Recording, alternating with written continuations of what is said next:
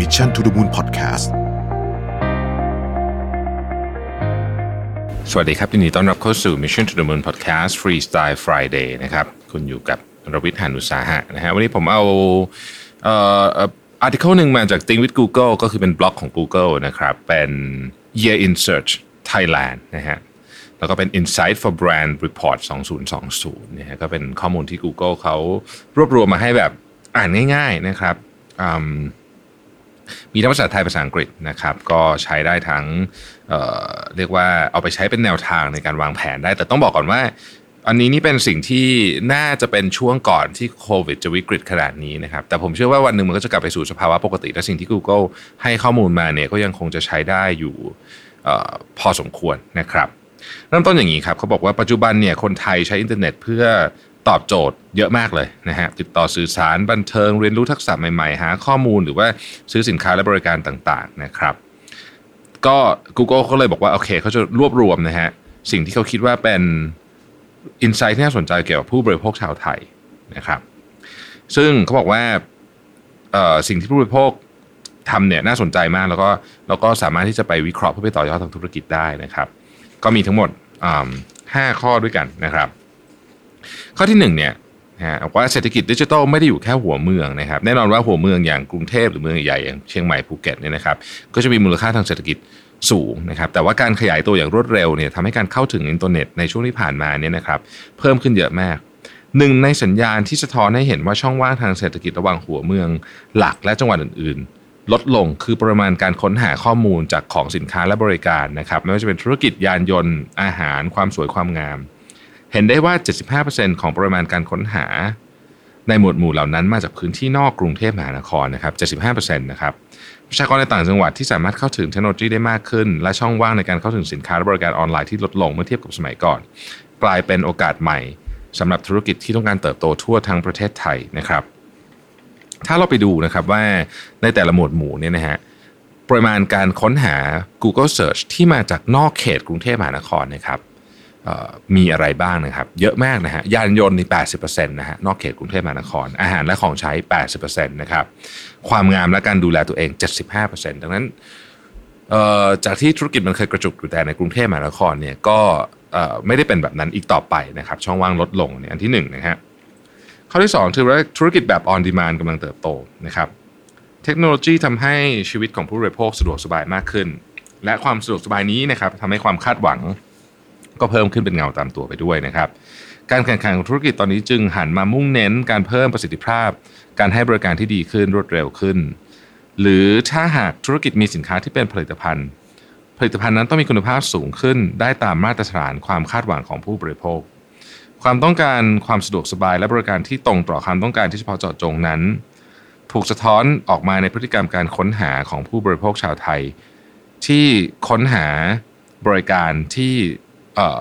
เรียกว่า on demand เยอะขึ้นอย่างมีนัยสำคัญนะครับ เช่นการเรียกรถออนไลน์บริการ delivery เพิ่มขึ้นเยอะมากในช่วง 2 ปีที่ผ่านมานะครับ อย่างบริการเรียกรถออนไลน์เนี่ยนะครับเพิ่มขึ้นถึง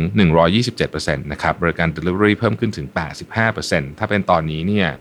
น่าจะเพิ่มเยอะกว่านี้อีกนะครับสำหรับ delivery นะครับ นอกจากนี้แล้วผู้บริโภคปัจจุบันเองก็มีความชำนาญนะฮะในการค้นหาข้อมูลต่างๆ และเลือกใช้คำต้น คำค้นที่เฉพาะเจาะจงได้มากขึ้นนะครับ เช่น การค้นหาอย่างเช่นรองเท้าวิ่งผู้ชายหรือว่าคอนโดตลาดพลูอย่างเงี้ยนะฮะก็จะก็ก็สามารถสื่อสารได้เลยว่าเออมันเป็นข้อมูลที่คนต้องการหาแล้วก็เฉพาะตัวมากขึ้นนะครับนักการตลาดไทยในปัจจุบันต้องทำความเข้าใจกับรูปแบบการค้นหาลักษณะนี้ เช่น มีการใส่สองคำที่อาจจะอาจจะในในในบริบทบางบริบทอาจจะไม่เกี่ยวข้องกัน แต่ว่าในในบริบทของของของคนใช้เนี่ยเกี่ยว นะครับอย่างเช่นเเนี่ย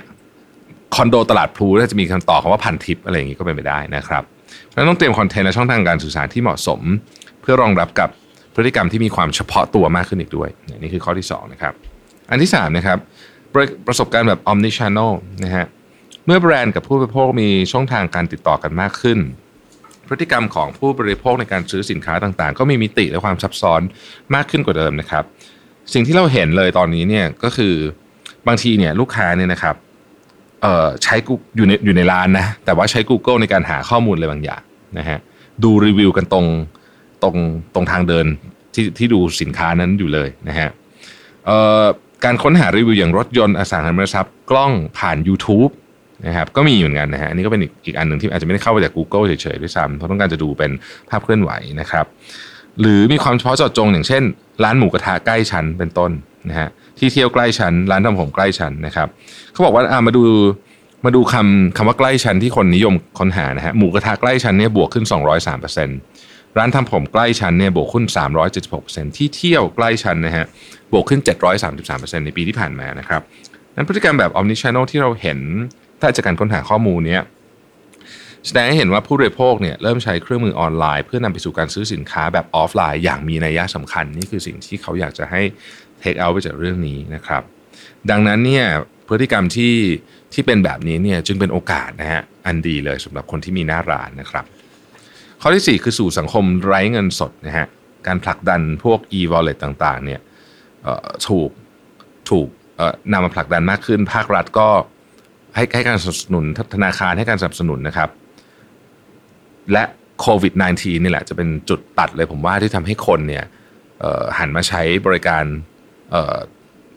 พวกเนี่ยฮะ e-wallet อะไรพวกนี้มากขึ้นนะครับ หรือว่าแอปพลิเคชันของแบงก์ในการที่เป็นจะพาเราเข้าสู่สังคมไร้เงินสดอย่างแท้จริงนะครับ ข้อที่5เนี่ยก็คือการบริโภคแบบมีจิตสำนึกนะครับ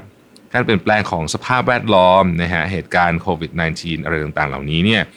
ช่วยให้คนไทยเริ่มค้นหาข้อมูลเกี่ยวกับปัญหาสุขภาพและสิ่งแวดล้อมมากขึ้นนะครับ เช่นคำว่า PM 2.5 หน้ากาก N95 เนี่ยมีการค้นหาเพิ่มขึ้นไม่ไม่ได้เป็นเปอร์เซ็นต์นะครับ เป็นร้อยเท่าเลยนะครับ เป็นร้อยเท่าเลยนะฮะซึ่งเยอะมากๆนะครับ แล้วก็ผู้บริโภคก็พยายามปรับชีวิตให้เข้ากับ เทรนด์เรื่องสิ่งแวดล้อมด้วยนะครับ เช่นการค้นหารถยนต์ไฟฟ้าหรือมอเตอร์ไซค์ไฟฟ้าเนี่ยเพิ่มขึ้น 257%นะครับคำว่าประหยัดไฟเนี่ยนะฮะเพิ่มขึ้นถึง 163%นะครับบทสรุปของ Google บอกว่าการค้นหาผู้บริโภคชาวไทย การค้นหาของผู้บริโภคชาวไทยทำให้เรารู้จักความคิดของพวกเขามากยิ่งขึ้น สิ่งที่สำคัญต่อผู้บริโภคชาวไทยในปี 2019 ที่ผ่านมาถูกส่งต่อมาเป็นพฤติกรรมของปี 2020 และอนาคตต่อจากนี้การเรียนรู้ และทำความเข้าใจสัญญาณต่างๆ ล้วนเป็นสิ่งที่นักการตลาดต้องหมั่นทำอยู่เสมอ เพื่อให้สามารถปรับกลยุทธ์และวางแผนธุรกิจพร้อมรับความเปลี่ยนแปลงที่จะมาถึงในอนาคตอันใกล้ได้อย่างทันท่วงทีนะครับ ขอบคุณที่ติดตาม Mission to the Moon Podcast นะครับ สวัสดีครับ Mission to the Moon Podcast